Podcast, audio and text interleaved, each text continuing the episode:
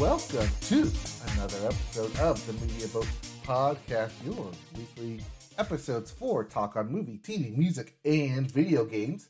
Not necessarily in that order. My name is Mike. His name is Matt. My name is Matt. His name is Mike. Contrary to what you just said, it's just one episode today. Yes. Singular. We're going to be doing a singular episode today, but we do have a lot of past episodes that you can dive into. Yes, and we might have some episodes here on the show, depending on how it goes. Thank you for joining us. This is February the 18th, 2023. It's 271, episode 271, yes. I believe, this week. Thanks for joining us. We have a lot to talk about, so let's just get into it. Yep, we're going to dive right into it. We start with the music section this time, as compared to last week. Yes, back to normal. Yes, back to normal. We start the music section with the Billboard, and we start the Billboard with the Hot 100. And once again, Flowers by Miley Cyrus is your number one song. Makes sense. It's a very Valentine's Day message of, like, treating yourself instead of relying on somebody else. Yep. Compared to, treat yourself. At 2, Kill Bill by SZA. At 3, Last Night. At 4, Unholy. Don't worry. It will show up again in the other chart. At 4, Unholy by Sam Smith and Ken Petras and the Billboards. At 5, Creepin' by Metro Boomin and The Weeknd and 21 Savage. So yes, the name you skipped past is, yes, we have the zombie return of Morgan Wallen this week. I guess this is a new single? Off the same album? I don't know, actually. I don't think so. I think just him putting out a new song increased streaming numbers for his old shit, I think is what happened. So our enemy has returned. All right. Well, as for the album chart, your Billboard 200. At number 1, SOS by SZA. Mm-hmm. At 2, Midnights by Taylor Swift. At 3, The Name Chapter, Temptation, EP by Tomorrow X Together. Dropping from number 1 last week. At 4, Dangerous, the double album by Morgan Wallen. Yeah. And rounding out your top 5, Heroes and Villains by Metro Boomin. Next week we will see that Grammy bump, so I imagine that Morgan Wallen... Oh, that's next week. Yeah, I think so. We're always a week off because we're always a week ahead. They do the Billboard charts early in the week. Yep. It's like Tuesday, I think, Tuesday morning. So yeah, by the time we get to do them on Saturday, it's almost been revised. So, yeah. If you didn't like any of those albums, we have new releases. We do. Including American Idol runner-up, not winner, High Drama by Adam Lambert. Yeah, I probably should reverse that because I led with the old American Idol thing. We also have Shook by Algiers, mm-hmm. Cracker Island by Gorillaz. Yes, those Gorillaz. Yes. Good Riddance by Gracie Abrams. There's no goodbye in front of that. No, different. Also, Good Riddance is not in parentheses. Not time of your life. No, it's not. We also have College Park by Logic. Okay, hold up. I think Logic has retired like twice now. Why is there still a Logic album? It doesn't make sense. There's no logic to it. And then we have Bless This Mess by U.S. Girls, which I think they got off a sign from one of their mom's house. Yes, they probably did. So, let's get into the music news then. And this past Sunday, pretty much everybody, tuned into the Rihanna concert. Yeah, it just happened to be surrounded by a football game. But really, the story was Rihanna. It was a good show. I mean, we'll talk about more about the Super Bowl later, but I felt like that was a really good medley of songs. Yes, I was wrong. She pretty much did all the songs you said that she would and that I said she wouldn't.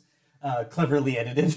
I would like to give props to my team at work for correctly predicting the opening song. Yes, they did. That was good. That was very shocking that, one, she would actually be able to sing that song. Right. And two, open up with it. Sure. I mean, maybe that's why. It's like, here's why I'm here, guys.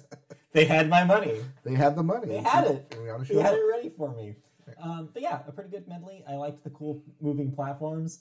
Everybody made this joke on Twitter about it looking like a Smash Brothers stage. Yep, I saw that too. I did like the idea of the floating platform. Yeah, so that's really neat. Well, apparently there was a reason for that. Did you see this? No. So they were worried about in the past when they have to move a bunch of shit over the grass, that it moves the grass too much and it affects gameplay for the second half.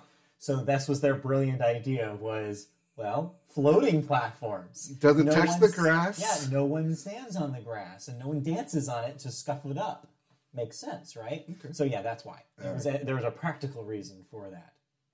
I mean, it didn't really affect the field much because it was still slippery as shit. Oh, well, yeah. But we'll get there. We'll get there. We'll talk about the game. All right. But anyways, because she was doing the Super Bowl halftime show, she was also doing a cover story for British Vogue. Yes. Where the music and business mogul opened up about parenting alongside rapper, parentheses, A$AP Rocky. Yes, believe it or not, they are together. They're still together. And, of course, was asked about her plans to release her next album. Yeah, this was interesting because she keeps going back and forth about it. But this seems to be more or less confirmation.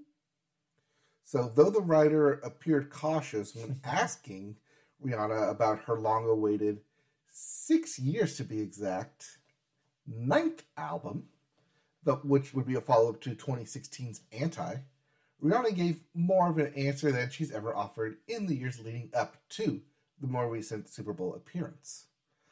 Quote, "I want it to be this year," she said, referring to the collection's release date.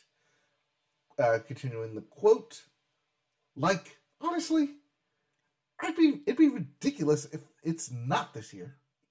But I just want to have fun. I just want to make music and make videos." End quote. The story also mentions that Rihanna has not stopped recording music in the past few years because she doesn't know how to stop the music. Yeah, please. Please, she does not know. Please don't. Though she admits her vault of unreleased songs contains sounds and styles she's somewhat grown out of. Almost like trying to dress like you used to dress, but like, nah, we're never going to wear those stuff again. You know, like your taste change and your vibe changes and your body changes and then your mentality changes and you have a kid and that changes things and you still don't get married to A$AP Rocky, so that makes things more complicated than what they need to be. Anyways. So yeah, the story here is that this is more or less the first time she's confirmed it. That being said, it seems like because of label stuff and some of this is out of her hands. Like, she can't just wave magic wand and release music. She can't just say, here, I made 100 songs, picked 6, and put them on an EP. And, of course, the pregnancy does also complicate things. I mean, she's going to be busy with the kid, I'm sure. Yes. Number 2. And so, yeah, it's like, yeah, it's probably a lot on her plate this year. And so I wouldn't be surprised if this gets pushed again. Another interesting part about this quote, though, is about that, like, stuff in the vault being, like, not her style. There was a rumor for years, like, from, like, 2018-ish to pretty recent, where she was making a dancehall record. It was going to be, like, kind of Jamaican vibes. Like, a lot of people expected that was the next thing, and that never saw the light of day. This quote has a lot of people wondering, is that what she's referring to? Like, maybe she just had that phase and she's over it because she didn't get to release it. I don't know. There's a lot of questions, but it would be really cool if we saw more Rihanna music by the end of the year, because I think what this show did was it reminded everybody she had a lot of hits, didn't she? Yeah. Yeah. I mean, like I was going over with my coworker making brackets, I was able to put up 32 songs up there pretty easily. Yeah. Oh, yeah. There's a lot of Rihanna songs. There's a lot. And, yeah, she went through a lot of those songs in those 13 and a half minutes. And yet there were still songs that people were like, why didn't she do X? Why didn't she do Y? It's like, yes, I'm sorry she didn't do Disturbia, you weirdos. I'm sorry that she was able to actually get SOS in for some reason. Yeah. Or S&M. Oh, yeah, S&M. Yeah, there's a lot. I mean, she was a prolific artist for that decade. And, yeah, there's a lot of stuff. Maybe there'll be more. Yep. But, like she says in the quote, she wants it to be this year. So we can probably expect Rihanna music in 2023? Maybe. I would say that's a solid maybe. That's a solid maybe because during the Super Bowl performance and immediately after, publicists came out and said, yeah, Rihanna did have a surprise guest appear at the Super Bowl halftime show.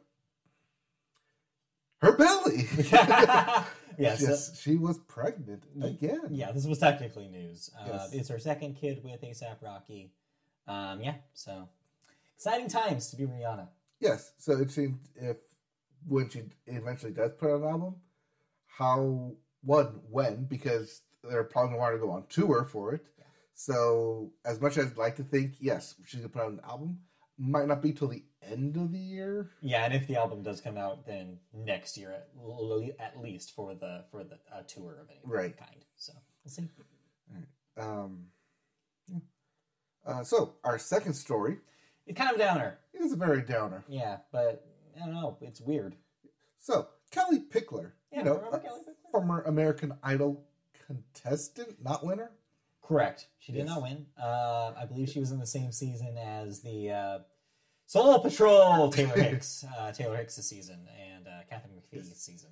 So, yeah. She was after the Carrie Underwood season, which is why she kept going forward, because everyone thought she was just going to be like Carrie Underwood. And honestly, she has had a little bit of a country career after that. As she keeps popping up every once in a while. She had a couple of hit songs.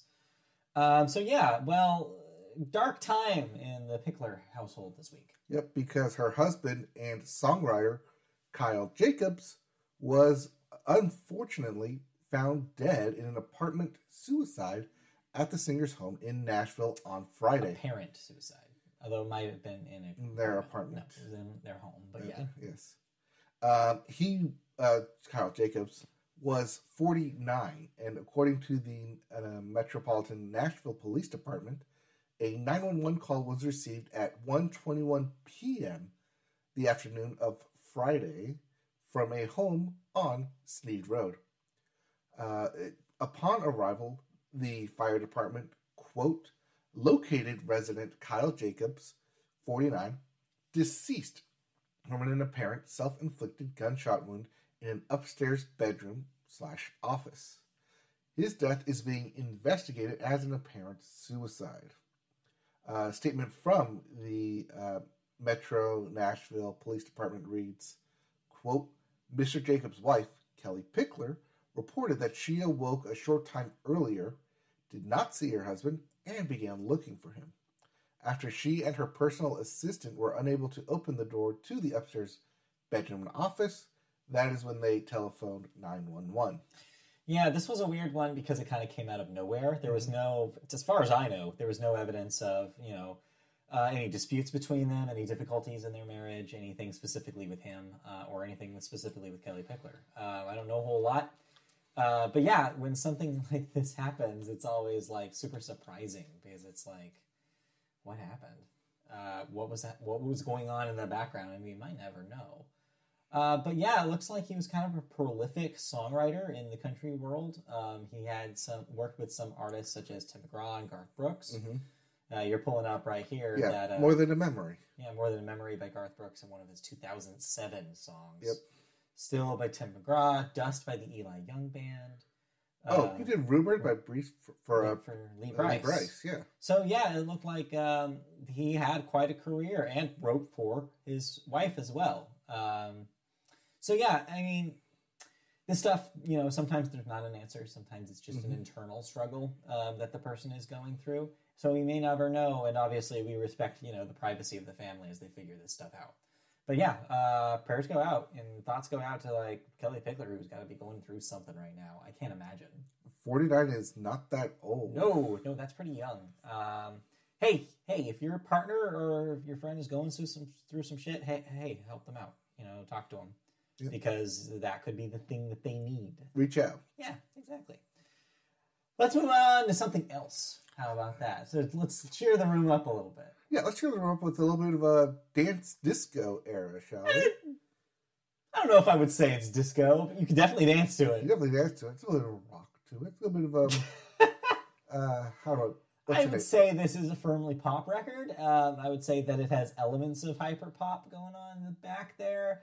She definitely comes from that kind of scene. Yeah, but with Olivia Rodrigo's Sour album that came out 2 years ago, it definitely seems like it takes a lot of notes from it. And we're talking about Caroline Polachek's album, yes, Desire, comma, I Want to Turn Into You. Yeah, so special Valentine's Day release this week, which makes sense considering it was Valentine's Day. But yeah, so a little background on Caroline. We talked a little bit about this last week, but she used to be in the indie pop band Chairlift. She has since gone into a solo career. This is her second solo record, but she's kind of blown up in the last year. She went on a prominent tour with Dua Lipa. She opened for Dua Lipa on her dates. Kind of broke for a lot of people then. Also, she's very big on TikTok, from what I understand. A lot of people have discovered her there. She works with, like, Charlie XCX a lot. She's kind of in that kind of pop scene.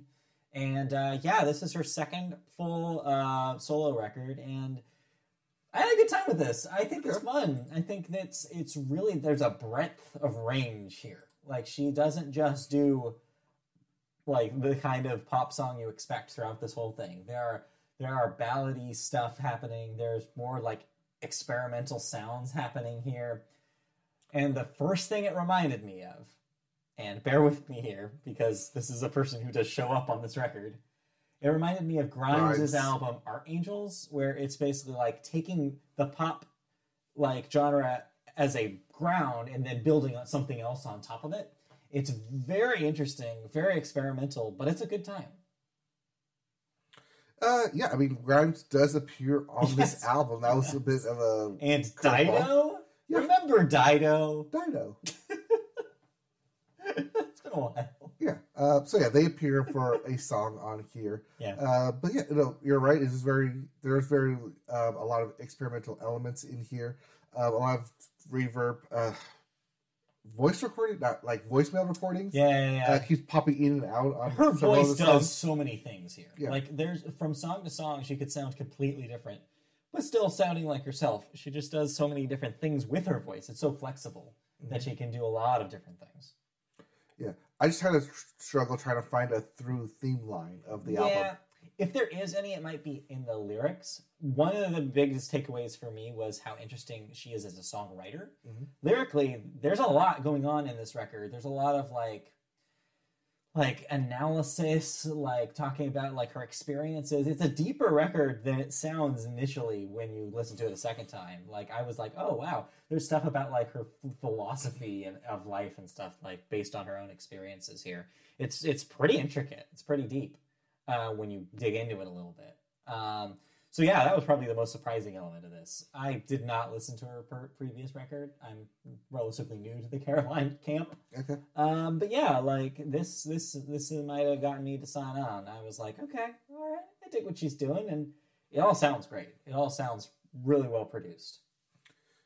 It definitely makes her try to stand out, have her own unique sound. Oh yeah. I'm not sure if it's going to be for everyone though. Yeah, maybe not. I mean, you have to be a little into that kind of more experimental side of pop music. Mm-hmm. I don't think radio is going to play her, for example. Right. But it's fun though. It's a good time. I would recommend it for people who like pop music to at least give it a shot. You know, see whether it's something that they gel to. Yeah. All right. Did you listen to anything else? No, kind of a slow week. This was basically. Mm-hmm. On repeat for me, and still running the Paramore record to see if it maybe grows on me a little bit more. Okay. I feel about the same as I did last week about it. But yeah, not much else. All right. Well then, let's move on then into video games. Yes. And quite a lot of releases this week. Yeah, weirdly enough. Yeah. Must be because it's the end or beginning of springtime here. Yes. So we start end of first quarter. Yeah, end of Q1. So we start with Q4. Yeah, right. Yeah, Q4. The new one starts December, January, February. Yeah, it's weird business. Yes, business cycles. Okay, so we upcoming games. We have Atomic Heart. Yeah. For everything but the Switch. I believe this is also going to be a Game Pass game. Yes, this is the alternate reality of steampunk Russia, I believe. Yeah, also this is notable because was originally, the trailer was a big deal back when it was alongside the Series X launch because it was going to be the first Unreal Engine 5 release. That was not the case. Yes. Fortnite beat it. But yeah, so interesting idea. It seems like it's doing some neat things. Maybe check it out. I don't know. We'll see. We also have Like a Dragon in Shin the First Time. Ishin. This is when they're samurais. Yeah, this is the formerly AKA Yakuza series. Yes. And yeah, just one of those, but in old Japanese times. Yep, that is for everything but the Switch. Yes. We also have Digimon World: Next order for the Switch and PC. GameFly Q now? Well, no, because I tried to find it and I couldn't find it, so I don't think they're going to carry it. Oh, because it might be digital only. Yes, it is digital only, that's why. You'll buy it. Will you be buying?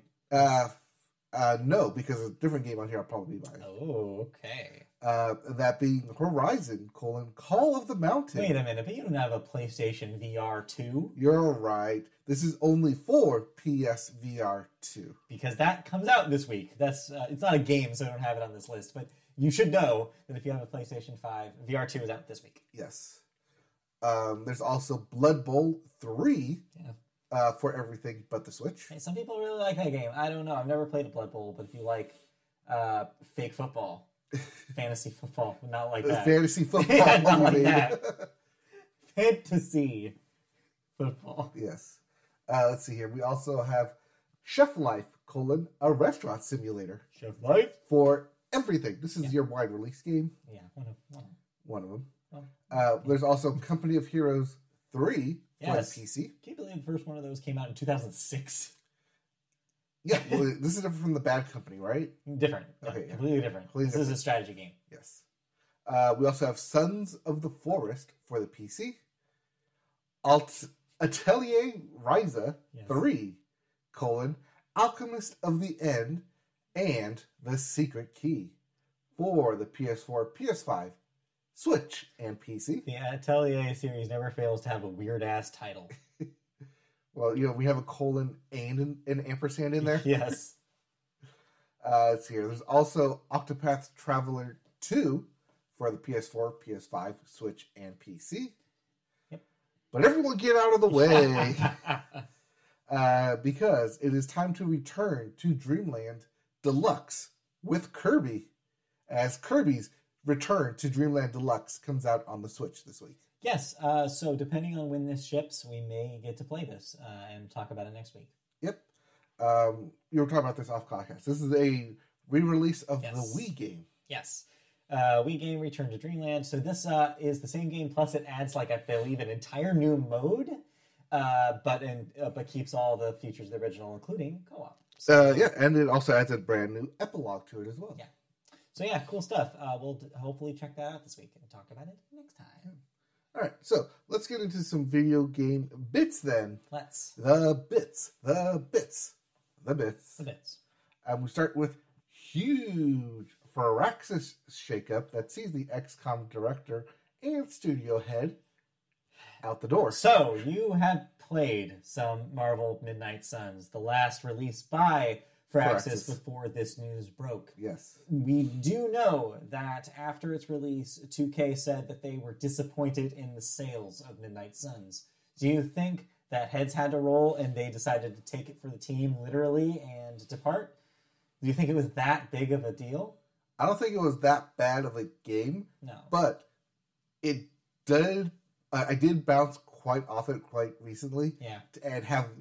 yet to return to it, and really don't have a desire to return back to it. I think it took a very niche concept, especially in the Midnight Suns, and didn't execute it well to try and bring it into a mainstream stay of a Marvel game. It's sad because this will unfortunately affect the future of the XCOM franchise, a very successful and critically beloved franchise. XCOM 3 is supposedly the next thing that they were going to work on.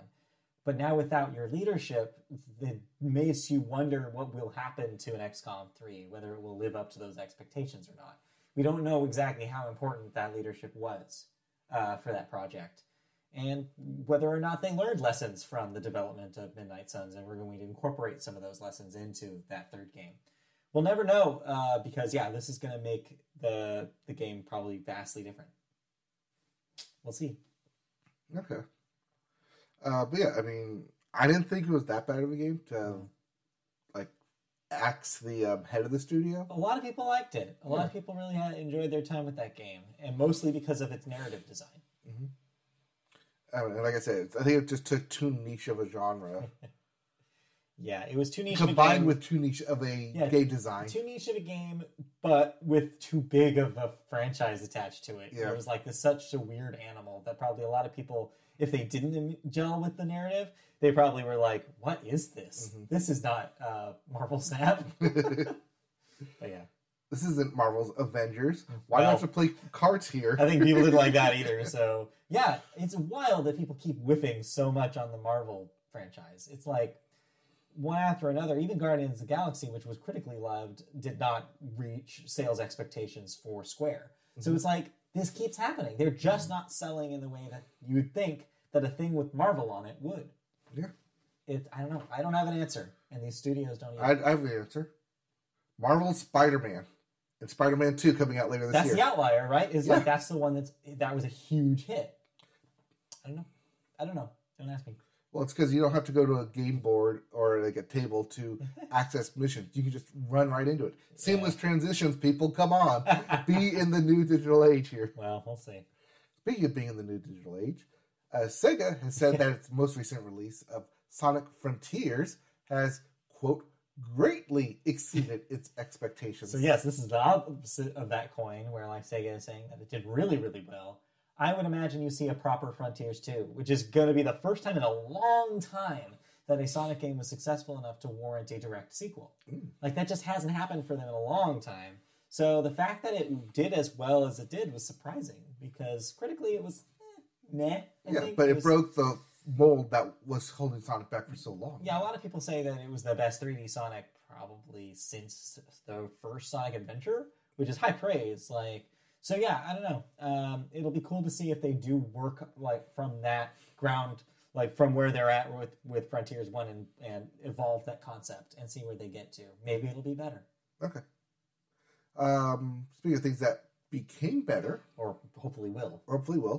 Pokemon Scarlet and Violet will get a new update that will add new box features and fix some various bug problems. So exactly what bugs, we don't know. They didn't go into depth with this announcement. But they didn't say here's 1.5 fixes. Okay. We will probably get that after the patch is released, which will be by the end of this month. They said by the end of February this will be out. I am very curious to see if that cleans up some of the performance issues. So coming February 29th. Yeah, 29th. Yes, it's not a leap year this year. Don't get confused. I know, but that's what they're going to schedule it for. Anyway, so yeah, we'll see. I would be happy to jump back into Pokemon just to see if they fixed some of those. I didn't have too much of an issue with the bugs. But then again, I probably wasn't also trying to hightail and find all the bugs. Right, yeah. All right. Let's see. Moving on to other bits here. Apex Legends and Titanfall leads will end up forming a new studio, Wildlight Entertainment. So this follows that announcement that EA had canceled Respawn's single-player Apex Legends spin-off project. Yes. So it turns out that wasn't Titanfall 3. Right. One of the leads from that, I guess, is one of the people forming this new studio. This could be cool. I mean, it's always interesting when you see a studio spin off, especially after something tumultuous has happened. And so, yeah, maybe this is an opportunity for them to build something that they're really passionate about. Maybe we see a spiritual successor to the Titanfall games here. We saw what happened with Respawn. Mm-hmm, mm-hmm. So, you know, Wildlight Entertainment. Yes, could be cool. Yeah. Speaking of things that were cool at one point, Disney's Dreamlight Valley will have its latest update add 2 new characters and a premium shop. I think this is the Lion King update? No, I believe this is the Mirabelle from Encanto and Olaf from Frozen update. Oh. I believe those are the 2 additions.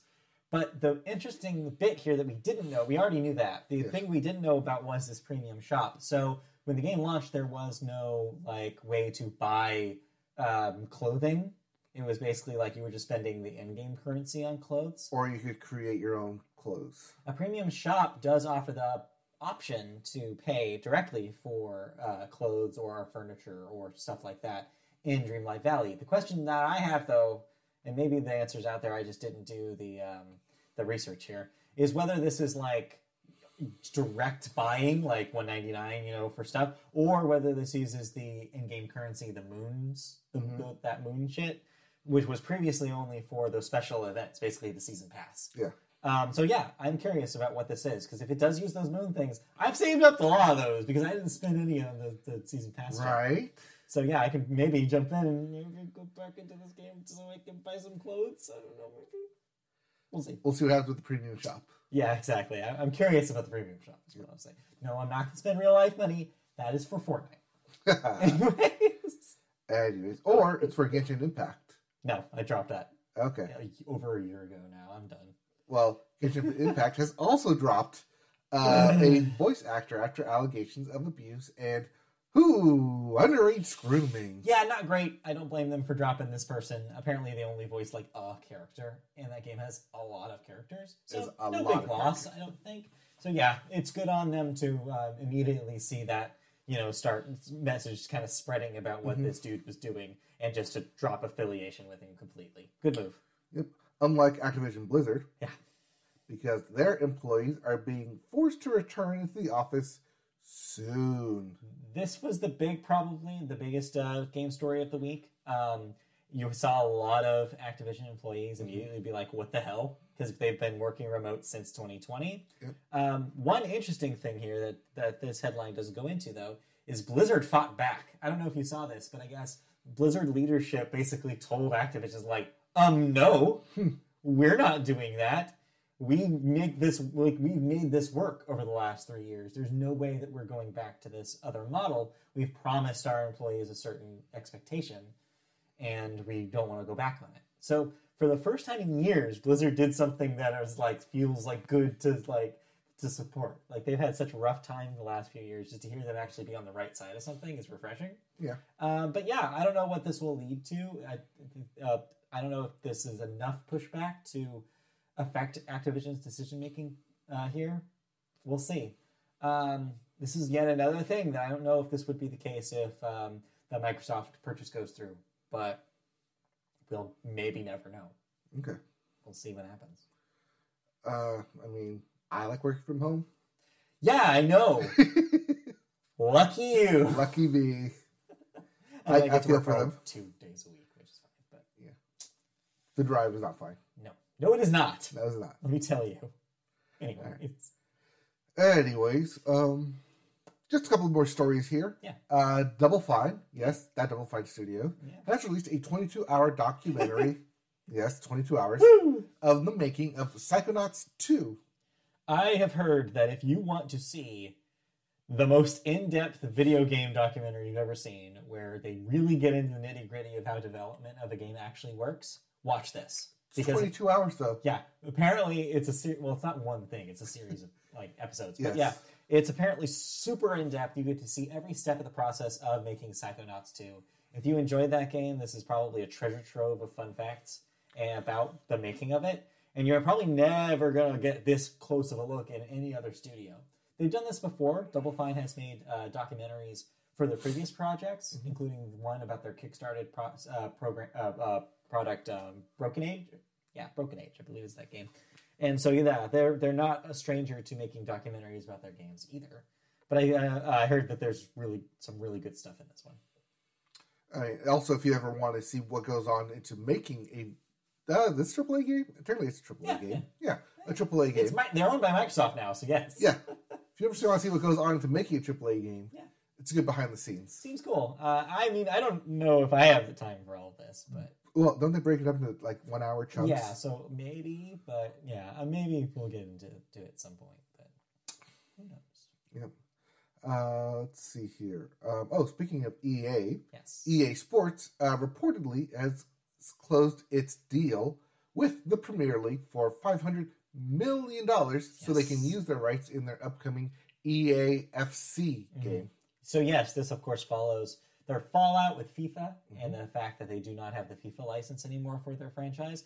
This is their move, basically. If we can't get FIFA, let's get the other big soccer league that is known throughout the world. Let's focus on this. And it sounds like they will. It sounds like this is their move. And I think it's smart. Well, yeah, we're going to have the Premier League as well as the MLS League and maybe the Saudi League, so you can play with Ronaldo in the upcoming season. Maybe, who knows? But not FIFA. But not FIFA. Nope. All right. Let's see here. Last two bits of news here. The original Metroid Prime developers have criticized the remaster game because they've omitted their names in credits. Yeah, this is embarrassing. So typically when there's a remake, you usually have a series of credits reflecting the team that made the original game. Nintendo themselves have done this with the release of the Zelda remasters for Switch, the Twilight Princess remaster and the Skyward Sword remaster. Those credits lead with the team of the original.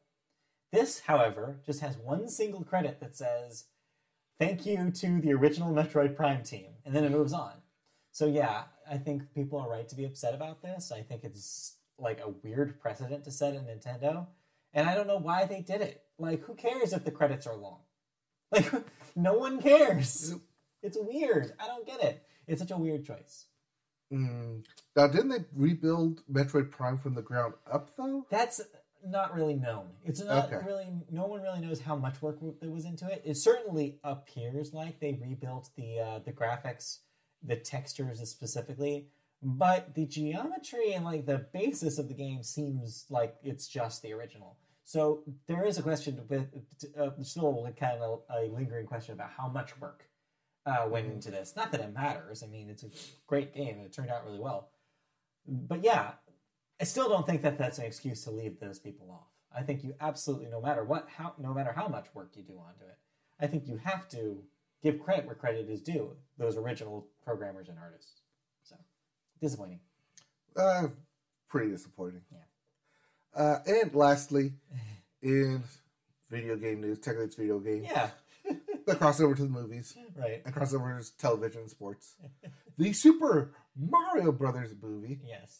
Super Bowl ad has brought back the Super Show rap. This was apparently big video game news for dudes in their 40s this week. So yeah, if you're older than we are, you may have grown up watching the Super Mario Super Show, which was a syndicated Mario Brothers combination live action and animated program. Again, I'm too young to know what this is. I only know of it from osmosis and learning from people older than me. Mm-hmm. But what I understand is that it had a rap theme to Super Mario Brothers. And this was used in this ad for the upcoming Super Mario Brothers movie. And it's basically an ad for an in-universe plumbing company that they run. Yes. It's cute. It's fun. I guess they got the voice of the original Peach from that series to do the voice of the customer lady in this ad, which was cute. Like, they got her back. That's great. More of that. I think this is a cool use of like some nostalgia from people who have followed the Super Mario Brothers stuff their entire lives. Again. I think it's fun. Again. Who is this movie for? No idea. Everyone, I guess. They're really casting a wide net with this because they always do. It's not even just a wide net. It's these very granular details. Niche. They're really going for some weird niche stuff, and I don't understand it. But it's gonna work. This is gonna be huge. This movie is gonna be so huge. I know it will. Because it's Illumination combined with a video game franchise everybody knows. We saw how well the Sonic movies do. Can you imagine a character more popular than Sonic? Well, it's Mario. Well, I thought it was Pikachu, but yeah. It's going to be massive. This is going to be a huge hit. And so it's wild to me that they're really going in on the nostalgia factor as well. Because they know it's going to work. And yeah, I don't know. It's such a weird thing. Of course, this also coincides with a lot of presses happening right now about the Super Nintendo World opening here in Hollywood at Universal Studios next month. Yep. The press got a look at the park this week. So if you wanted to know even more Mario facts, TM, you can go look at some impressions of that park this week. Check it out. There's a lot of video and pictures and an interview with Miyamoto about his involvement. Are we 2 months away from the movie then? April. It's in April? Yeah, 2 months away. Very close. Oh, it's around the corner. If you haven't seen that original Super Mario Brothers movie, maybe watch that first. What, the Bob Hoskins one? Yes. Have you seen that? No, not recently. Oh, but have you seen it at all? Yeah, but not recently. Yeah, it's been a while for me, too. I don't know if that holds up. All right. I know, Christy loves John Leguizamo. Maybe we should watch that. Anyways. Did you play any games? No, I had a lousy week with work stuff, so I came home and did not want to really jump into Dead Space. I didn't want that kind of oppression, and I really need to get back into Hi-Fi Rush, but the thing is because of that slight audio delay, I can't just sit on my couch and enjoy it. Mm-hmm. I have to play that on my computer, and I just... If you're already at your computer doing work, you don't want to see it. It's so hard. I don't know how PC people do it who have full-time jobs. I don't know, because I get home and I'm like, the last thing I want to do is go into computer mode. Mm-hmm. It just...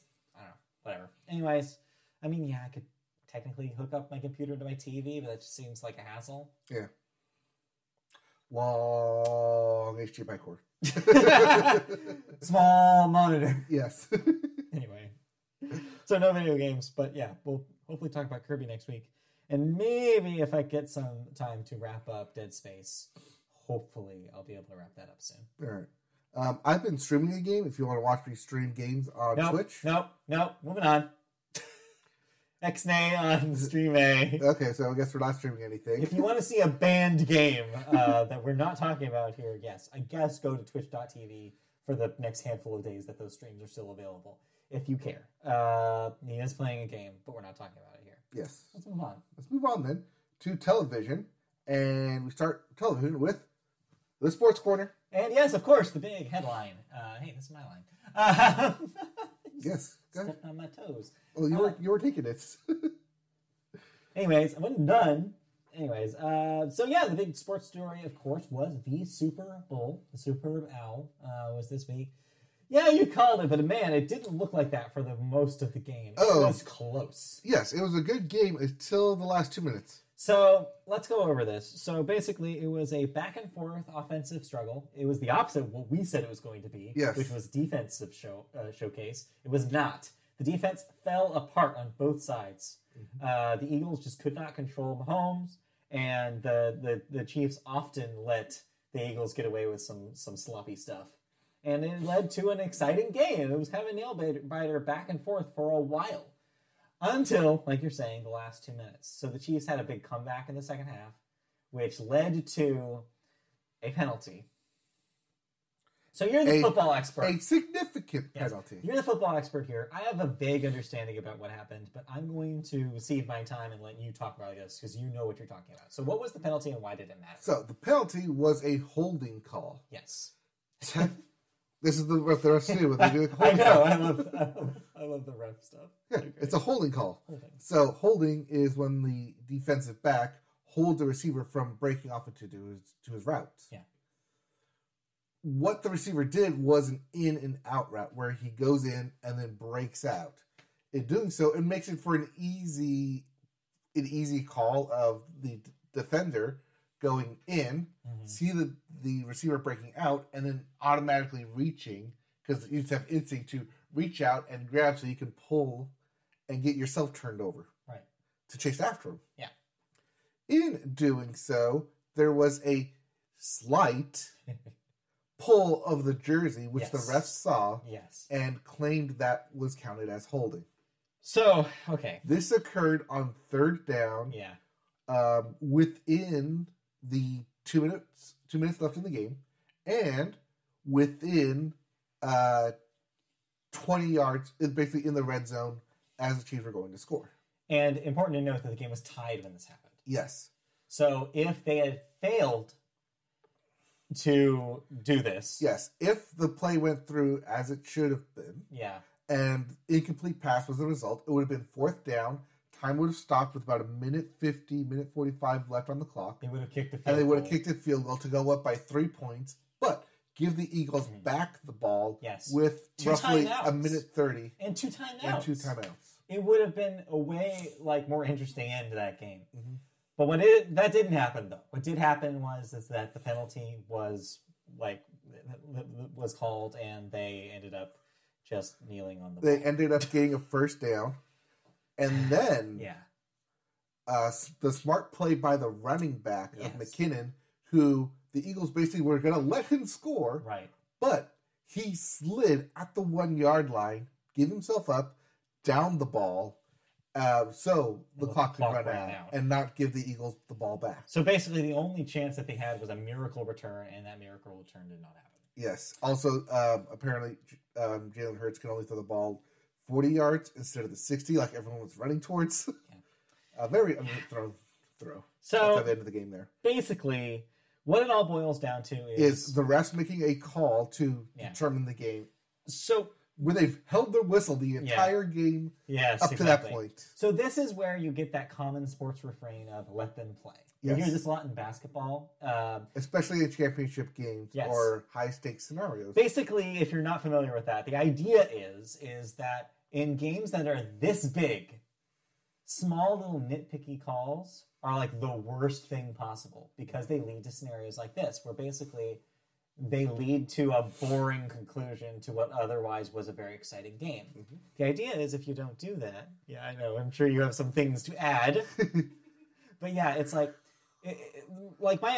and so the prevailing opinion by fans is like, why bother? Like, why bother? If it's a small little holding play, like a holding call that wouldn't make much of a difference, that would make, I guess, in this case, a huge difference. Yes. Like, just let it play out. Let them play. Let the athletes just do their thing because it's a lot more fun to watch. Because it's a lot easier to just say, oh, probably should have been called, but we let them play and they figure it out. But it's the Super Bowl. Yeah, rather than you call the penalty and, now the game's decided. So regardless of who... Oh, Sarah, yes.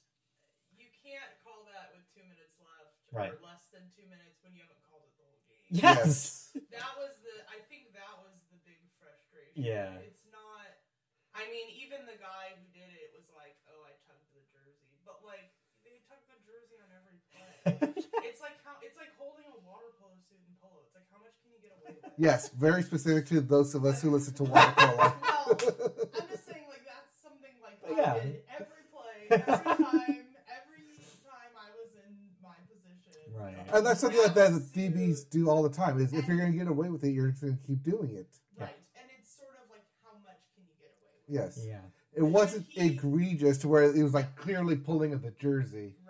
Of, like, stretching it out and like, pulling it out of his pants. It's questionable for many people because there were similar calls that went the Chiefs' way in the week or in the... you're still bitter about the Burrow game. Yes. Not the play at the end. There were other plays throughout the game that were like, okay, we're not calling that, but then we call that. A lot of people are kind of like, we were deprived of an overtime. Which who knows what would have happened. Yes. The Chiefs would have won.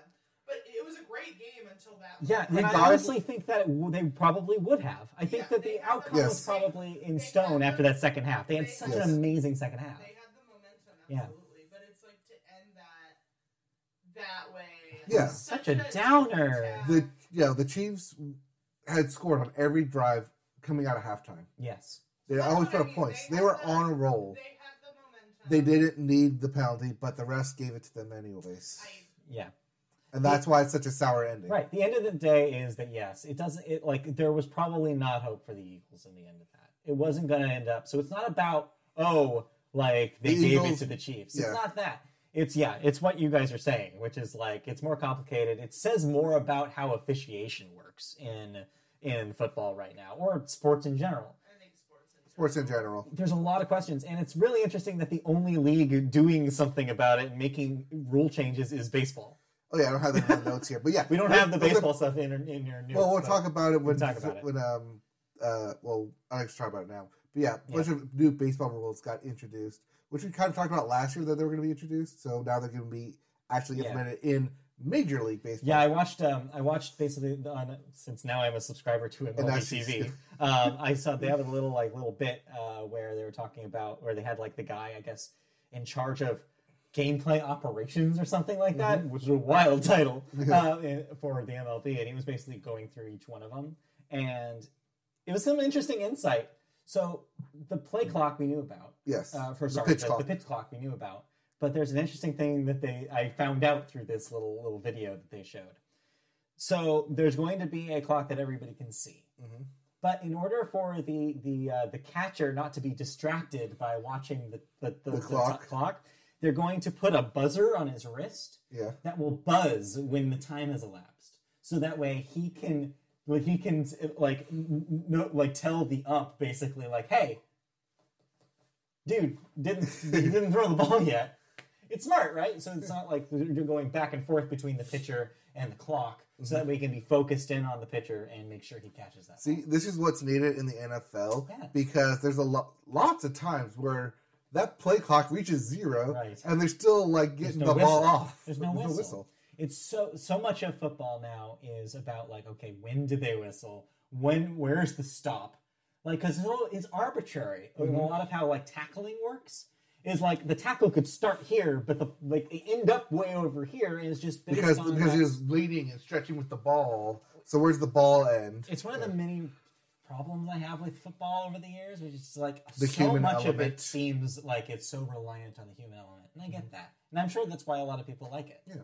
But yeah, it's also why they want to take out a lot of they want to talk about baseball is the human element of one umpire calling balls and strikes and taking and not wanting to have a digital ump. And I'm not here to compare sports because I thought we were. Isn't that what we are? Because there's also the flip side of that, which is things that I don't think should be continuing are continuing. They also announced this week that stupid Ghost Runner is staying. Yeah, he's back so with a vengeance. Originally, they said that they were going to do away with the Ghost Runner, which was implemented after the pandemic season.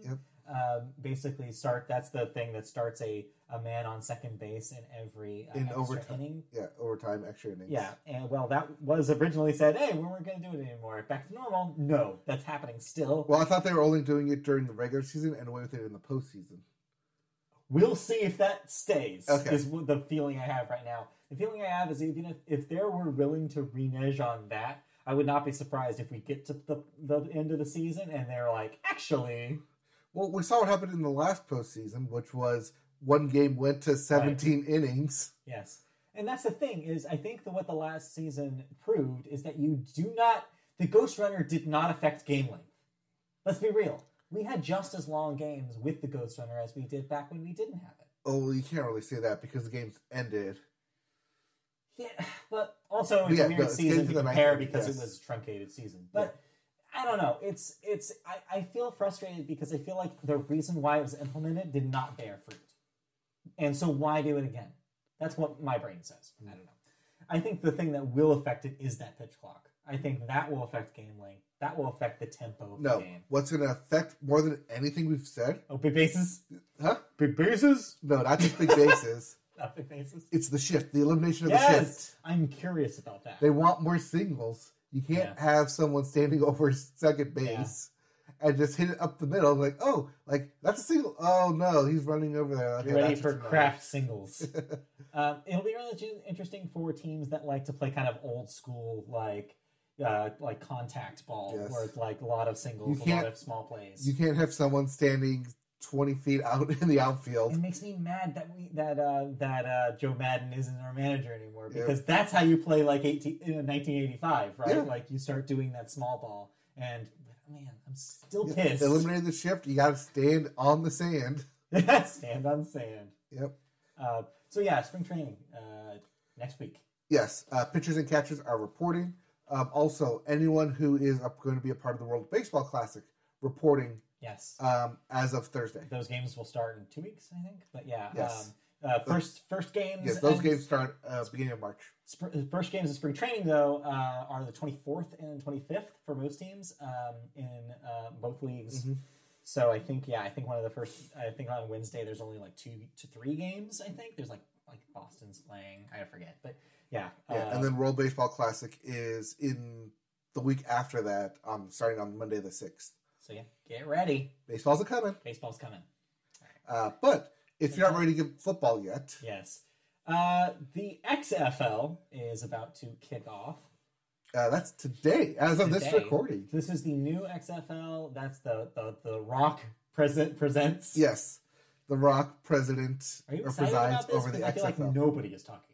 Look, everyone's talking about the USFL. Had a good season last year. Next month, right? Or that's April. Okay. So there will be both the XFL and the USFL running simultaneously. Is there too much football? Well, no, because once we get done with that, then we get college football. Yeah. And then we get the D League, and then we get back to regular football. You know, in August, it never ends. It never football ends. Everywhere. Truly. They want part of that $1 billion money. Yeah, I guess so.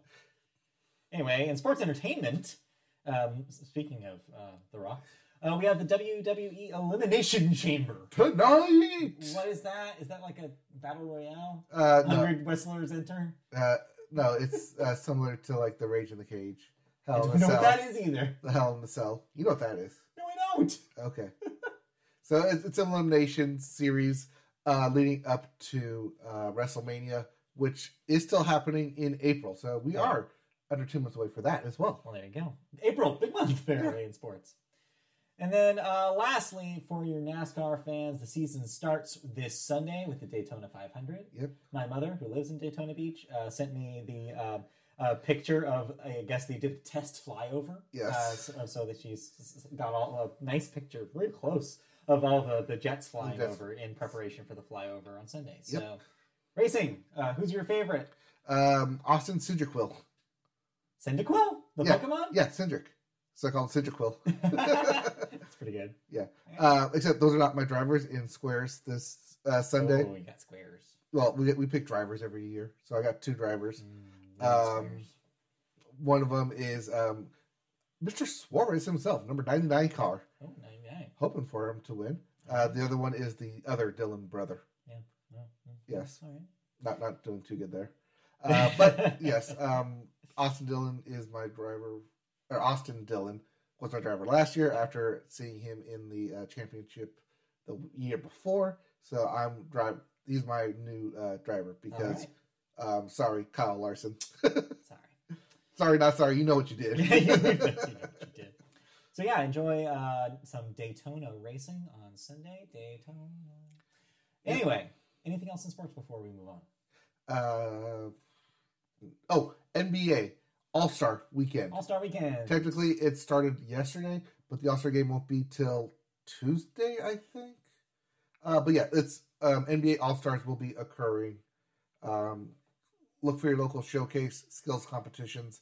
They'll be happening in this upcoming week. All right. Cool. Look forward to that. Let's move on to... wait. Forgot to talk about the fight. The fight that happened on ice. So, this is... not really big hockey news, but it did happen. It was on ESPN. Primetime. Oh, okay. ESPN Friday Night Fight. Yes. So, yeah, what was it? It was goalies were involved? Goalies were going to be involved. It was the Kings versus Ducks on ESPN. The Ducks players maliciously slid into our goalie, and one of them even sucker punched our goalie, to which our goalie, Phoenix Copley, who just re-signed with the Kings for an extended year, decided to pummel the defenders, which got him ejected. And as he was being escorted out of the ice, the other goalie, Gibson, for the Ducks, was standing at center ice, pounding his stick, saying, "Let's go." But the ref wouldn't let them fight. Well, no, because that's too risky. No, let them fight. Yeah, whatever. Anyway, so hockey continues. Yes, there is also going to be an outdoor game. I think it's in Tennessee today. Okay. And the Boston Bruins continue to be the only team that have yet to hit 10 losses, as the Carolina Hurricanes are 36-10 as of this week. Nice. But yeah, no, that's a pretty astounding record to not have 10 losses at this point in the season. Yeah. Congratulations to the Bruins. You're now the favorites. All right. Oh, also, just to note, yesterday was the first day of college baseball. The college baseball season started. Oh, they kickoff. Yes, kickoff. Did it pitch off? Pitch off, yes. So, did they go deep? So, yeah, go Titans. I hope they have a good season. Yes, the Ducks. Delicious. For a lost streak there. Oh. All right, let's move on to television news. And our first story takes us to the weird world of TNT. Yes, TNT, that cable network that is owned by Warner. Yeah, the one where they started axing all their shows, their original programming. Well, there might be a reason why they did that, and here's some information on maybe their reason. So, the replacement shows. Yes, Warner Brothers Discovery programming execs are trying a new experiment with TNT, airing some iconic modern-day HBO programming on basic cable.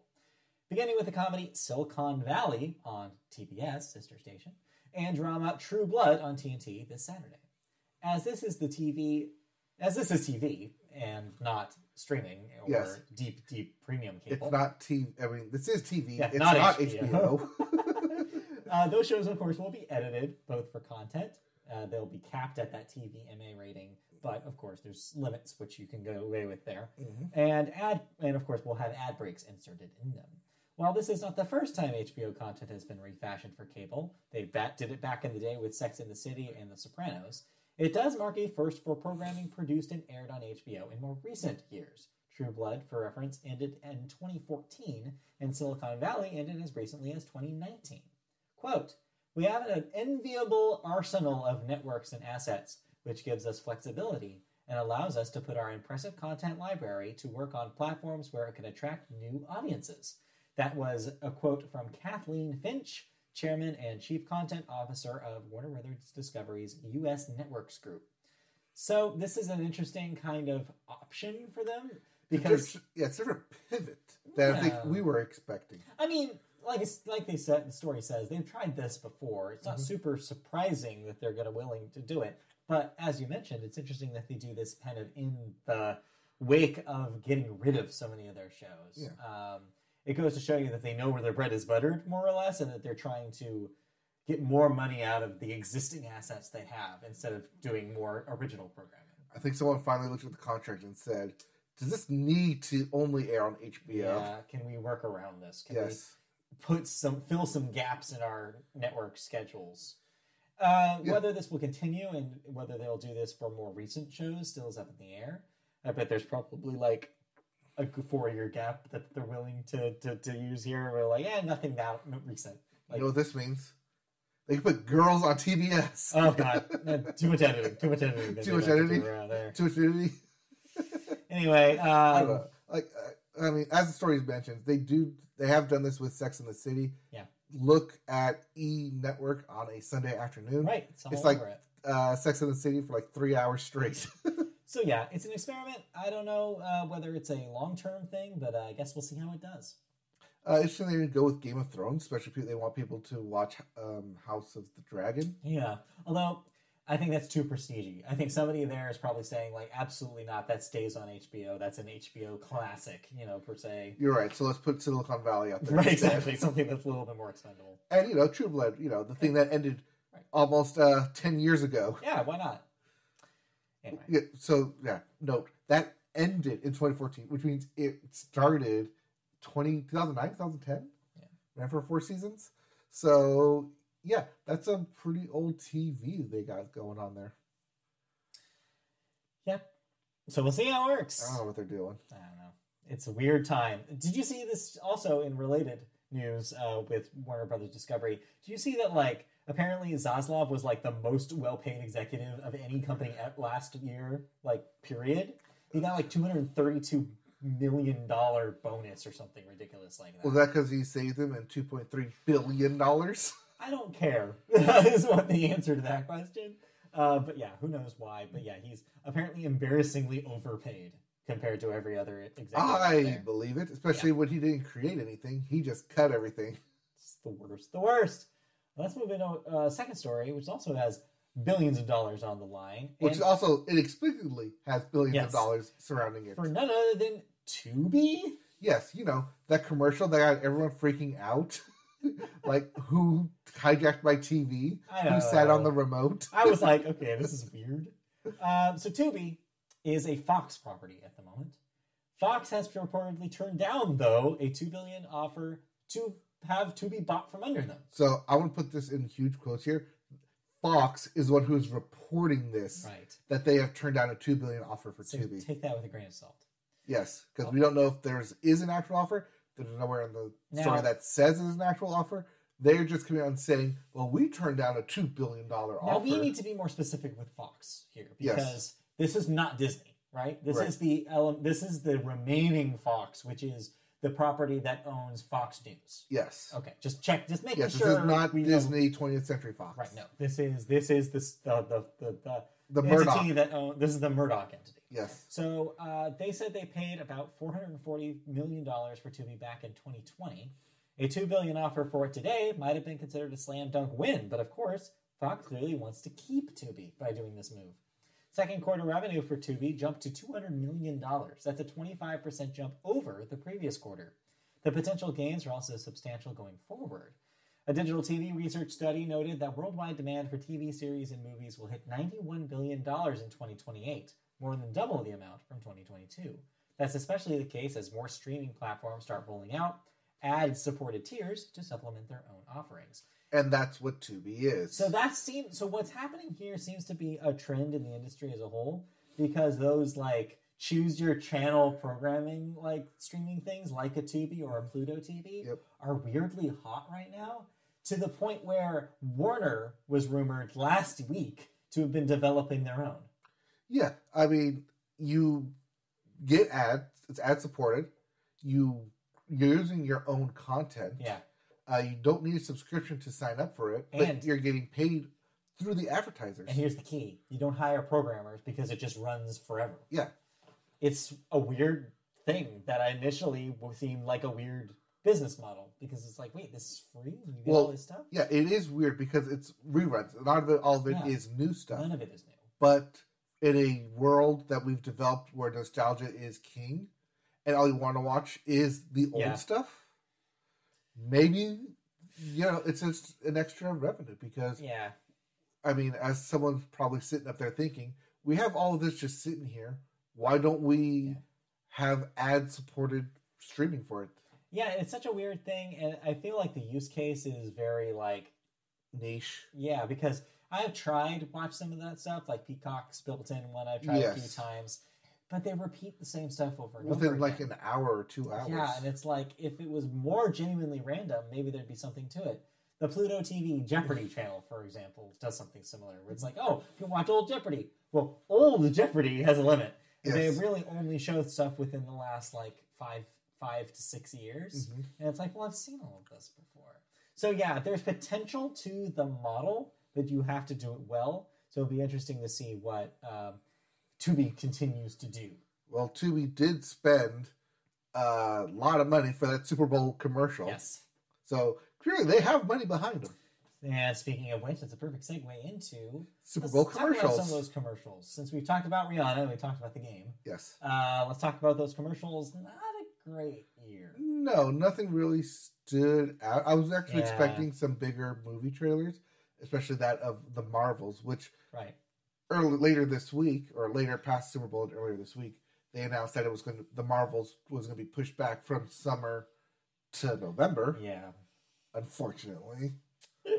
But we'll talk about Marvel and all that later. Yes. Commercial-wise, I mean, I'm trying to remember ones that I thought were memorable, and I'm struggling right now. I like the Bradley Cooper ad, T-Mobile ad, but I also felt that was very off-the-cuff, last-minute. Well, we should do something here. Yeah, I didn't love that. I feel like if they had paired that with the actual ad that they were quote-unquote trying to film, maybe that would have been interesting. Mm-hmm. But just doing the behind-the-scenes style ad, I was like, all right, I feel like this is missing something. Well, I think that's what a lot of these commercials are, is that they relied heavily on actor appeal, looking directly at you, Pepsi, Diet Pepsi, Pepsi Max, whatever you were. Yeah, which was basically just like, hey, we got celebrities to drink our drink, basically. Yes. And it's good. We brought back... Or is it? Yeah, which is, by the way, a weird ad campaign to me. Yes. Because it's almost identical to the Coke Zero Sugar ad. Both of them are saying, hey, you may or may not like this. Maybe try it. And I'm like, that's such a weird message. Like, why would somebody be excited to try something that they know is only a 50% chance they might like? What is happening with these soda companies? Just say it's good. That's all you have to do. Well, it is good. Or am I an actor just saying it's good? Right. That's. I feel like that negates your point in a way. Well, that's why I like the old commercials where they did like the, quote, blind taste testing. Oh, yeah. The Pepsi Challenge is classic because... it was a more, like, realistic version of that same idea. And it was shot in a more realistic kind of guerrilla version. Yeah, it was telling you it was so good that you were going to taste it immediately knowing that it was going to be better than the competitor. That's smart advertising. This, whatever this is not. Also, while we're on the subject of brand confusion, the Coors Light, Miller Lite, Blue Moon thing? That just seemed... I know they're all owned by the same bunch, which is why they could do it. Yeah. But I'm just like... Is this a Miller Lite ad? Is this a Coors Light ad? why are they both in there? And then all of a sudden you throw Blue Moon at the end. Yeah, I came out of that thing being like, I don't want to have either any of these now. I'm like, I don't get what you're trying to advertise to me. In that same Bud Light vein, the Miles Teller Let's Dance to Hold Music. It was fine. I think that was cute. I like that idea because everybody knows that hold music.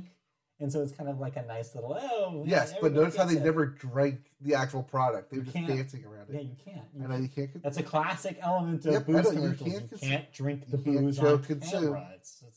But anyway, yeah, I thought that was one of the ones I liked a bit more so than most of them. The Maya Rudolph M&M's thing just did not click. Oh, yeah. Called that for all my friends who were like, they're canceling M&M's. Like, no, that's just Super Bowl. That did not click because I feel like they were missing an ad in the middle.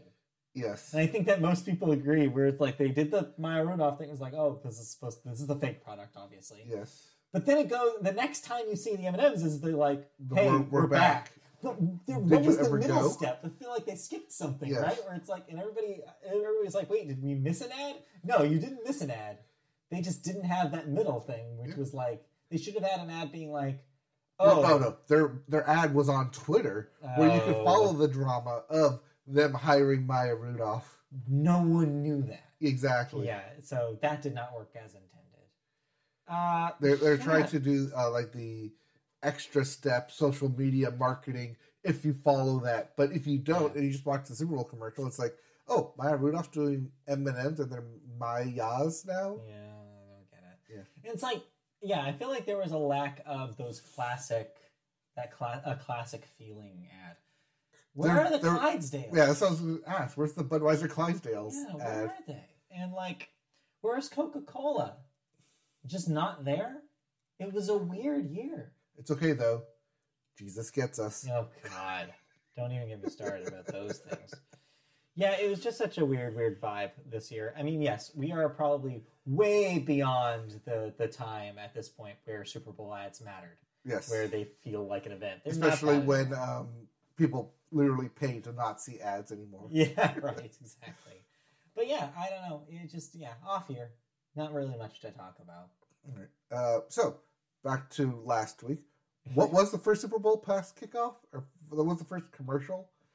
Past kickoff. Oh yeah, it was a weird QR code thing, right? Well, no, that was one of them for the was it like Clash of Clans or whatever, and the thing it was. No, it was some other game I've never heard of. Yeah. They spent the money though. They wanted that first ad space, and we didn't remember it. At least there were fewer crypto ads than last year. Yes. Like zero. No Matt Damon, no. Well, there was still the QR code, but it was still crypto. That's true. All right. Anyway. Anything else about the commercials? Not really. Anything else about the Super Bowl in general that we didn't cover? Yeah, I mean, as a package, I think that if that game had ended better, I feel like it would be easier to be like, that was a good time. Yeah, it was a good time. It's harder, a classic. It's harder to say that. Especially because the sour note at the end. Yeah, exactly. Speaking of sour notes at the end. Oh, boy. So Netflix has a plethora of reality TV shows that they film. You could say that they've almost created a Netflix universe of reality shows at this point. Yeah. So what happens if you take all these different elements, these all different characters from these different reality shows, and put them together on a house where they have to hook up with each other? Yes, that's called Perfect Match, and yes, it's basically the world's biggest crossover event, but for specifically Netflix reality stars. So this takes people from who are past competitors in Too Hot to Handle, Love is Blind, The Ultimatum, The Circle, and even Mole. The Mole for some weird reason. Well, no, see, my weird one was Wild Beasts. Yeah, or Sexy Beasts. Sexy Beasts, that's what it was. Oh, boy. Oh, that girl's so annoying. Oh, she's the worst. It's... when she came on and Joey came on, I was like, yeah, of course you two hooked up. Yeah, of course. It's hosted by Nick Lachey, and like you said, they put them through basically Newlywed Game style challenges where they have to see how compatible you are. Where, like, whether it's been like a kissing contest or did they lie about the thing that they just said? Yes, contest. Truth or lies. And then they always have to be paired off.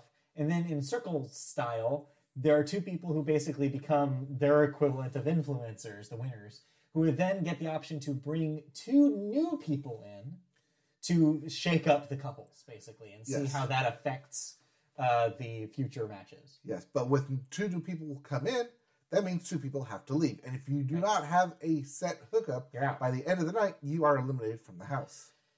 Yeah, I guess if you've been following all of these people, it may be more interesting because you do have to kind of have some sort of knowledge about the personalities and how they will clash. But yes, you're saying what you said is an important point. There is a little bit of a missing piece here, which is that off camera, it is made clear that these people have all met each other at like Netflix parties. On camera, they've said, I met this person in LA, or we met this person like a couple ago, like weeks ago. Like there's certain crossovers, not just within their own shows, but like I on The Circle like met and already know and talked with this person on Too Hot to Handle because Netflix party somewhere. Which makes it a weird vibe because it's not like you're introducing strangers to each other. Most of these people know each other, already know each other, which means that they're bringing in existing baggage into this show. Yes. For better or for worse. Yeah, the like as you mentioned, the woman from Sexy Beast has history with Carousel. Circle winner Joey. Which is still just a weird name for a child. And it immediately is the source of the most drama in this show. Yes. Almost as if they saw them at a party, saw all the drama that was happening, and someone asked, where the hell are the cameras? Why are we not filming this? It's a disaster. It's honestly a mess. It feels really sloppy. I don't know if I'm going to watch more of it. It's just the vibe of it is really weird. Thanks to those two specifically. So one thing that I keep harping on with these Netflix reality shows is a lot of them are producers just flying by the seat of their pants, making it up as they go. Yes. Here, it doesn't feel like there's producers. It's just, you guys are there. Right. Figure it out. It is amazing, the drama. Yeah, it is amazing how little your own drama of the guiding hand there is. It's like, there is so much of just like let them talk to each other and see what happens. Mm-hmm. Yeah, they will set up games. They will like on purposely like set up the influencer dates. But outside of that, it is very hands off. Like there's no like Nick Shear's not popping in and saying like, hey, you should go talk to this person, or you like now you two are going to go on dates now just to shake things up. No, they're doing it on their own. And now, of course, there is room as this season goes on for them to do more stuff, like to have more surprises. If The Circle taught us anything, is that there could be some wild-ass shit that the producers will introduce later.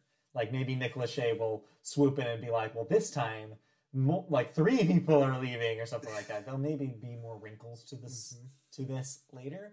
But as it stands now, you're right. It does feel like a little bit just like, let's watch the chaos ensue and let's maybe reel it in every once in a while, but mostly let them just do whatever.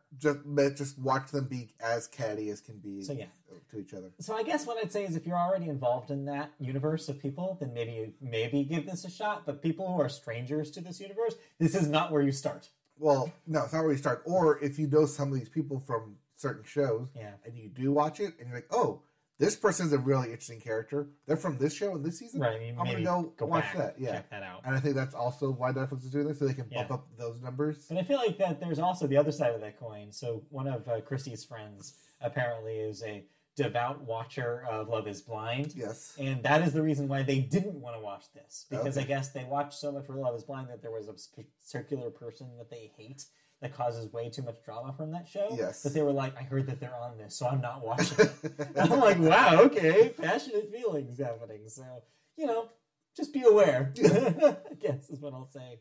But it's a weird thing. It is. While we're on Netflix, I did have one thing that I didn't add. Season 5 of Agretzko started yesterday. Yes. It is up on Netflix now, all of it. This is the final season of the show. It will lead to the wrap-up. I am not done with all of it. I think I'm halfway through. And yeah, I'll hold off on saying more, I guess, until I see how they wrap it up. But so far, having the plot be, a person who was fired at the end of the last season now is to find a new job is a little too relevant for a lot of things that I've had to deal with this year. So yeah, it's But yeah, we'll see how this shakes out. But I'm curious to see. I really like these characters in this world, and so yeah, I'm curious to see how they wrap it up. All right, and then also on Netflix, Physical 100 will be having its finale this upcoming week. Okay, all right. I finally got Doctor to watch an episode of it. She's really interested in it now. Now that it's not 100 different people doing 50 different challenges, right? It's all whittled down to teams. That's good. And individuals. It's like a little more manageable when you have 25 people competing, 20 people competing in 5 tasks. Mm-hmm. So a lot more manageable to know who's who and watching what. Yes, but helps. It does help. It does help narrow down the competition. But then again, so does eliminating 95% of your competition. Yeah. Alrighty. Well, with that, if that's all we watched this week, then we can safely move on to cancellations and renewals. What am I no longer watching? Peacock is bringing back Paris in Love for a second season. Called the Midwife on PBS will get 2 more seasons, bringing it to a 15-season total. Christy will be excited. She loves that show. Yes, she does. Speaking of which, on PBS, while we're on the subject, this coming episode of our personal favorite, All Creatures Great and Small, the 1940s veterinarian show, will end its fourth season third season this Sunday. So I'll maybe talk about that wrapping up next week. For All Thoughts Great and Small. Yes, All Thoughts Great and Small. Next up, The Mole, we just mentioned. Netflix will get a second season. Are you excited for another predictable season of Netflix's The Mole? I hope it's more unpredictable. Yeah. We can cross our fingers for that one. Yes. Media Boat favorite, Poker Face, will get a second season on Peacock. Hell yes! Hell yes. Really enjoying that season. This last one about I'm sure really worked for you guys about being about a racing drama. We are 2 weeks behind. Oh no! Shit. We didn't watch last week either. All right, no, because Doctor's doing Doctor stuff. So we watch it, we watch it. I won't spoil anything, but get ready for the racing episode. You guys will watch. I saw that in the preview that there was going to be a racetrack episode. Oh, yes. Exciting. Next up, Big Shot on Disney Plus has been canceled after 2 seasons. Saw this coming. And so has Mighty Ducks Game Changers after 2 seasons. Yeah, I'm surprised they were able to get 2 seasons out of this. Yeah. But following that second season where they literally had to do a hockey camp. It wasn't going to last. No, it wasn't going to last. Right. And then lastly, Paramount Plus has canceled Blood and Treasure after 2 seasons. Yes, unfortunately, they spilled more blood than found any treasure. Yeah. Oh, that's speaking of Blood and Treasure. That's the other thing that I did watch and finish this week. Yeah. Not American Treasure, National Treasure series on Disney Plus. Uh-huh. Yeah, it's awful, isn't it? Well, yes, it's very awful.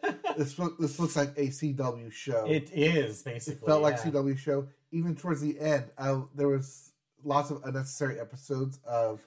Wait, we're just going to spend a whole drama just doing this, just interrelationship drama that has nothing to do with the actual plot of solving American history to anything. Right, yeah. We got halfway through the first episode and bounced off. We didn't even finish it. We have some action in the chat after. Yeah, we have some hearts thrown up in the chat. Send right back to you. Anyway, so... The Disney Plus getting rid of some of their shows. I'm guessing maybe this is a preamble for the big changes that they're supposedly making. Well, yeah, we saw last week that, 2 weeks ago that the Benedict Society, Society for Benedict whatever, was canceled after 2 seasons. So maybe Disney Plus is going in the same way as Netflix of canceling stuff after 2 seasons. Maybe we'll see. Well, yeah, they do have a lot of stuff currently on there. Oh, speaking of, did you happen to watch? I know you wanted to talk about it. Moon Girl and Devil Dinosaur. No, we haven't. That's currently available on there? Disney Plus. I will let Christy know because she was especially interested in that. Okay. All right. Cool. Right. Let's move on to deaths. Do we have only one major death? Yes, Raquel Welch, a famous model. Yes, and actress. Famous for a lot of. Pulpy fantasy films from the 60s, and a pinup girl who was beloved by a lot of dudes who grew up in that era. Yep, including one, Andy Dufresne. Yes. In Shawshank Redemption. Yes. That is indeed that Raquel Welch on the wall there. Yeah, age 82. Quite a career, quite a legacy, I'm sure, and very beloved. Is that all that's this week? I believe so. That was the big one that I saw. I can't think of anything else. Let's move on then out of television and into the movies section. And we always start the movies with the weekend box office numbers. And these are going to be low because Super Bowl. But dancing into the end zone this week was Magic Mike's Last Dance with an $8.3 million debut. That was right above Avatar, which is your number 2 movie, with $7.2 million. That's at $647 million domestic. Titanic. It keeps climbing. Yes, that Titanic. Thanks to a 25th anniversary re-release, even though it's technically a 26th anniversary this year, made 6.7. Well, I get the end of the year. End of the year. Semantics. Yes. $6.7 million this week. That adds to its all-time total and ensures that it will forever remain in that top 5. Top 5. Yes. Top 10. Yeah, top 10. This is Lifetime. This is Lifetime domestic at 6.7. I want 6.7 overall. Right. Overall worldwide. There you go. That's what I want. It's number 3. That's what you're looking for. Yeah, with $2.2 billion. Yes, it jumped back over Avatar: The Way of Water. Yes. Anyways. So yes, James Cameron has 3 of the top 5. Yeah.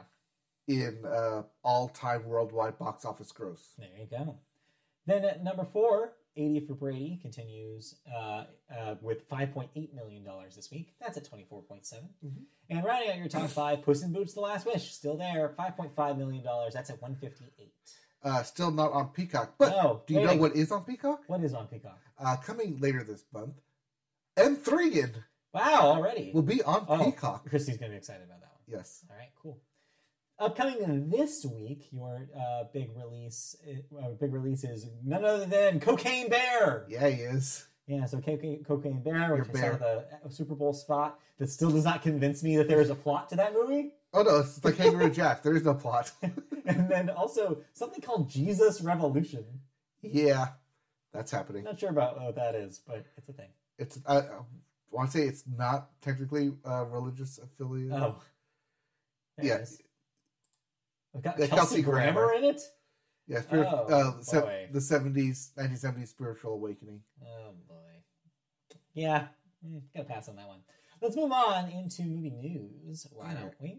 And we start with a sequel to I Am Legend. Yes, I Am Legend, the Will Smith film from the 2000s. But there's a twist here. All right. Well, the sequel is in the works with Will Smith and none other than Media Boat favorite Michael B. Jordan. Yeah, he is. Producer and screenwriter. That's not the twist, though. Yes. Producer and screenwriter Akiva Goldsman explained that the sequel will be set, quote, a few decades later than the first. For the sequel, he says, we trace back to the original Matheson book and the alternate ending as opposed to the released ending in the original film. What Matheson was talking about was that man's time on the planet as the dominant species has come to an end. That's a really interesting thing we're going to get to explore. There will be a little more fidelity to the original text, end quote. The original movie was, of course, based on Richard Matheson's 1954 novel of the same name, and that alternate ending, in case you're curious, is on the special edition DVD release of the original I Am Legend. So if you go dig up that DVD, watch that alternate ending, that's the canonical ending going into the sequel. Yes, or look on YouTube for the alternate ending. But yeah, I don't think this ever happened where the sequel is referencing alternate ending. It's an interesting move, but I get why you do it. Well, you have to do it that way, because otherwise you can't get Will Smith back. I see, that makes sense then. Because in the original theatrical ending, Will Smith does the hero sacrifice at the end, so our new protagonist can escape to safety. But if you want to have Will Smith for the sequel, he can't really survive a total grenade explosion. No. Blowing up his lab. Spoilers for I Am Legend. There's no amount of plot armor that can protect him. So, well, there you go. Instead, rewrite on it. Do you have any nostalgia or reverence for I Am Legend at all? It was a good concept, but the ending just kind of got ruined there. Right. So the fact that they're kind of acknowledging it and saying, we're going to use the other ending as a canonical ending now. A little bit of revisionist thinking here. Yes. Well, hopefully it works out for him. I like Michael B. Jordan. Yes, everyone loves Michael B. Jordan. And Will Smith In the same movie? What a year. He's got this and at some point, and then also Creed 3 coming soon. What a year for Michael B. Jordan. Well, it's not... No, this is going to be in production. This isn't going to come out this year. Okay. Fair enough. Yeah. Anyways, let's move on to our second story here. Hey, Fred Astaire. You know, famous for his dancing skills and movie stardom. Yes. Famous to being paired with one Ginger Rogers. Yes. Well, Paul King, the director of the Paddington movies... Weird, but okay. Sure. But has come aboard to direct Sony Pictures' untitled Fred Astaire drama that has Tom Holland attached to star as the Golden Age film and dance star. The film centers on the relationship between Fred Astaire and his sister, Adele Astaire. The two were inseparable for more than 20 years, moving out of a simple Midwestern vaudeville act in the early part of the 20th century to Broadway and London's West End in the 1920s. Adele Astaire was initially the face of the act, but eventually Fred's consummate stage skills eclipsed hers. The duo parted in 1932 when the sister married, which was a blow to Fred, but it also turned his focus toward Hollywood dance musicals and subsequently set him on the path to cinematic immortality. And that's why we still hear the name Fred Astaire today. Yes, King most recently wrapped production on Warner Brothers' Wonka, a Willy Wonka origin story starring Timothée Chalamet. So then he'll be moving on to this more or less origin story of Fred Astaire. Yeah, I feel like Tom Holland. Our generation is probably more aware of Fred Astaire is. All the advertisements featuring Fred Astaire, like the one where he danced with a vacuum cleaner, yep. Which was controversial at the time, and which presages all of the conversations you have in the last 2 decades about celebrities being used in advertisements and stuff like that. And then also for that one time that he danced with Tom and Jerry. Now, does Tom Holland look anything like Fred Astaire, though? No. Yeah. But, hey, they'll make it work, I'm sure. And then, yeah, I don't know about that Wonka movie. You don't know about it? I don't know about it. Would it be Song and Dancing with Timothée Chalamet? I don't know about Timothée Chalamet. In that role, whatever. All right. Not for me. Let's wrap that up, then. That's it for movie news. But we have a big movie to talk about, and I'm glad we've had quite a quick show so far, because I don't know how long you're going to go on this. Well... Yeah, it might go on a bit long here. So, Ant-Man and the Wasp, Quantumania, Phase 5 is here. Let's talk about Marvel shit. Yes. Let's talk about the divide. You've seen Kang. Yes, we've seen Kang. And honestly, Kang is the best part of this movie. All right. Yes, what I gather from the reaction to this is, as an Ant-Man movie, it's fine. But as a lore dump movie, it's interesting. But as a package... No. Yes, the critics are very down on this at 40%, but audiences love this at like 80%. And it's not as long as I thought. Look at that. No, 2 hours, 5 minutes. Yep, just over 2 hours. Just over 2 hours. Not bad. Just over one Thor Love and Thunder. Right. At 2 hours. But yeah, Ant-Man and the Wasp Quantumania sees our heroes of Scott Lang and Hope Van Dyne, Ant-Man and Wasp themselves, being sucked into the quantum realm and face off against King and MODOK in here. Wait, MODOK is in this? Not Patton Oswalt MODOK. No. And I was very disappointed. MODOK, though. Yes. Weird. Yes. Weird. He's in the trailer, so it's not a spoiler, but maybe, if you don't watch the trailers for it. I think it was in the Super Bowl trailer, actually. But yeah, MODOK is in here. So yeah, Kang. He's designed for killing. Yeah, I understand. He is designed only for killing. Designed only for killing. That's where you get the extra O. Because if you do, because I go designed for killing, but you're missing that extra O there. Designed only for killing, nothing else. Yes. Just for killing. Only killing. Yes. So the concept of MODOK is hilarious to me. Yes, even Paul Rudd does make the MODOK joke. Yeah. Because, of course, you have to. That's just MODOK. MODOK. Designed only for killing. MODOK. Anyways. As much as there are jokes thrown in here, there's one character in here who talks about people's holes a lot. Asking how many holes they have. And I left the theater kind of asking the same question. How many holes does this movie have? Oh, no. Oh, God, there's so many plot holes. So one thing that I really don't like is reluctant heroes. People who just get dragged everywhere to do things. Because there's no motivation. There's no, like, action. Yeah. And that's what happens here. They are five protagonists get sucked into the quantum realm. And their singular goal is find each other and leave the quantum realm. That's all they're trying to do in this whole film. But they get dragged into King's world down there and have to reluctantly fight against him, even though they don't want to. They want nothing to do with him. They just want to leave. Basically, we have a more or less a Wizard of Oz scenario where Dorothy doesn't want to do anything with this realm. She just wants to leave. Yeah. And she had the power all along. Just click your heels 3 times. Scott, why don't you just do that? Why don't you just... That's one thing I had a problem issue with this, is that if you have the ability to both grow and shrink, can you not, like, grow yourself out of the quantum realm, as we've seen you do in the previous movies? Yeah. There's a lot of holes in here. Especially, like, where is the divide in the quantum realm? Because in the first movie, we see him on the edge of the quantum realm going subatomic. But apparently, if you keep going, then you'll hit this whole quantum realm where it just basically turns into Star Wars. Yeah. And that is both a good and bad thing. Yes, we get a bunch of interesting characters, but it all ends up being green screen and set design and Star Wars-esque, where, oh, there's a bunch of these weird creatures. But we don't have time to get into all of these weird creatures. They're just here to fill the scene. So maybe they should have actually ran longer than the 2 hours. I don't know if it should have ran longer than 2 hours. I think they should have had a better story connecting your main characters. Because, I was talking with the doctor about this, and one thing I wish they did was make the transition from Ant-Man to his daughter, Cassie, more of a struggle than it was. Yeah. More of, here, I'm going to show you how to be a hero. I'm going to show you what it means to be a hero, instead of Cassie make Cassie more headstrong and wanting to take on anyone. Because that seems to be on paper what you would do with those characters, right? Yeah. That would be the arc. That would be the arc of Cassie goes headstrong into the quantum realm.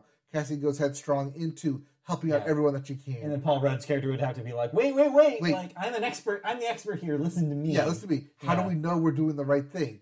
I thought I was doing the right thing when we were like going into the quantum realm the first time, and then boom, Thanos appeared and it turned out not to be the good thing. Right. Or I thought it was a good thing that we saved the universe and brought everyone back, but apparently not, because people in houses and the whole deal with Captain America and the Winter Soldier of how do you deal with that? Unintended consequences. And I think that would have been a better film that they don't do in here of Ant-Man trying to teach his daughter about unintended consequences. Because I guess maybe they did think about it we've done this already. And maybe that's why they kind of dodged that plot. But it would have been a so much better movie than what we got. Because a lot of this was, we already shot this scene here, but now we had to make it connect because we're doing reshoots and edits. And there's, especially in the beginning, there's a bunch of edits back and forth because they get split up. But you don't have enough time to stay with either one of them because it wants you to go back and forth so much. Yeah, I feel like it seems like they traditionally use these Ant-Man movies as palate cleansers, but they didn't. Not only that, but I don't even think that's true, because what I was going to say is I think they use them as vehicles to get the story of the rest of the larger thing rolling. I don't know why they always put this stuff in an Ant-Man movie. Yeah. Why do they need to? It seems like they should let these movies breathe and be more based on these characters, because they are fun and interesting characters. Paul Rudd's an interesting character in the Avengers verse. Let these characters breathe. Let them do their own thing. And it seems like constantly these movies in this trilogy, or is this 4 or 3? This is the third one. Okay, 3. They constantly seem like they're saddled with having to intro so many story elements for the larger universe that they don't have enough time to delve into those personal stories. They also took out one of the main characters that made Ant-Man and the Wasp so unique. Yeah. And that's the city of San Francisco. They use San Francisco a lot in those first two Ant-Man films to basically establish, this is not New York. This is its own thing. We're on the West Coast here. We're West Coast Avengers. Right, differentiate it. Not here, though, because they immediately, like, literally within the first 10 minutes, get sucked into the quantum realm, and then it's just, the they're there for the rest of the movie, and you're like, well, this is basically, like, cosmic era then. Like I said, it becomes Star Wars at that point. This is more closer to, like, what Doctor Strange is doing than it is for, like... Or even Guardians of the Galaxy. Than Ant-Man 1. Yeah, than what Ant-Man is. Yeah, that's disappointing, because I really enjoyed Ant-Man 1. I did not see the second one. And so, like, because I kind of heard similar... You and a lot of people. Yeah, because I think I heard similar things from that one, too, which is, like, the fun part about that first movie is the characters, and you lose a lot of that when you make it more complicated. It also feels like there were certain scenes that they shot initially to, like, set up the film, but then had to do a bunch of rewrites, because technically Ant-Man and the Wasp was not supposed to come out right now. This was supposed to be the summer movie. All the Ant-Man movies have been summer movies. Right. But because it was further along production, they moved it up. Mm-hmm. And then subsequently the Marvels, which was supposed to come out this past week and start Phase 5, is now pushed back to November. Which reverses it, because it would have made more sense if it had, because then you would have had more people remember what happened at the end of the Ms. Marvel series. Yeah. And now it's going to be like, wait, that was like a year ago. It would have been a year ago from Ms. Marvel, yeah. Yeah, and like it's really going to be hard to recall. Yes, the shuffling that Marvel is doing is very chaotic at this point. So yeah, I think it is just like a victim of the business of running this franchise. It's also a victim of knowing where you need to go by the end, but also trying to keep as much mystique in the story. Because for those first two acts, they play a lot of the pronoun game. There is a very lot of, oh, beware of him. Don't go near him. He rules in this world now. And anybody knows what they're getting into, knows who that is. Yeah, so it doesn't give away anything. Right. And there's very little fake-outs of like, oh, is this the guy? Is this the guy they're talking about? No, it's none of that. Especially, like, if you know as a comic book, I just say as a comic book, but like, literally on the poster, they're always talking about Kang. Yeah. Then that kind of fake-out, while maybe good in a script reading, doesn't translate well to film because you've already cast and already established who the main villain is by this point. Yep. Yeah. It seems like an unfortunate result for a franchise that could have been a lot of fun. Mm-hmm. And I feel like it's getting buried under the weight of the Marvel Universe. Yes. It's unfortunate. Poor Paul Rudd. There are a lot of stuff that they should have done. I think there's some stuff that they definitely reworked and reshot, especially towards the end, because they wanted to make it, make people be around or not around for specific situations. Yeah. Without going into spoiler territory. But it will be interesting to see how this movie will determine the rest of Phase 5. Because this is the start of the new phase. Yeah. This is also the first one that, even though it addresses like the snap in the first 5 minutes of the film, and like what happens post-snap, it's the first one that doesn't dwell on it, doesn't bring it up outside of that first 5 minutes. Okay.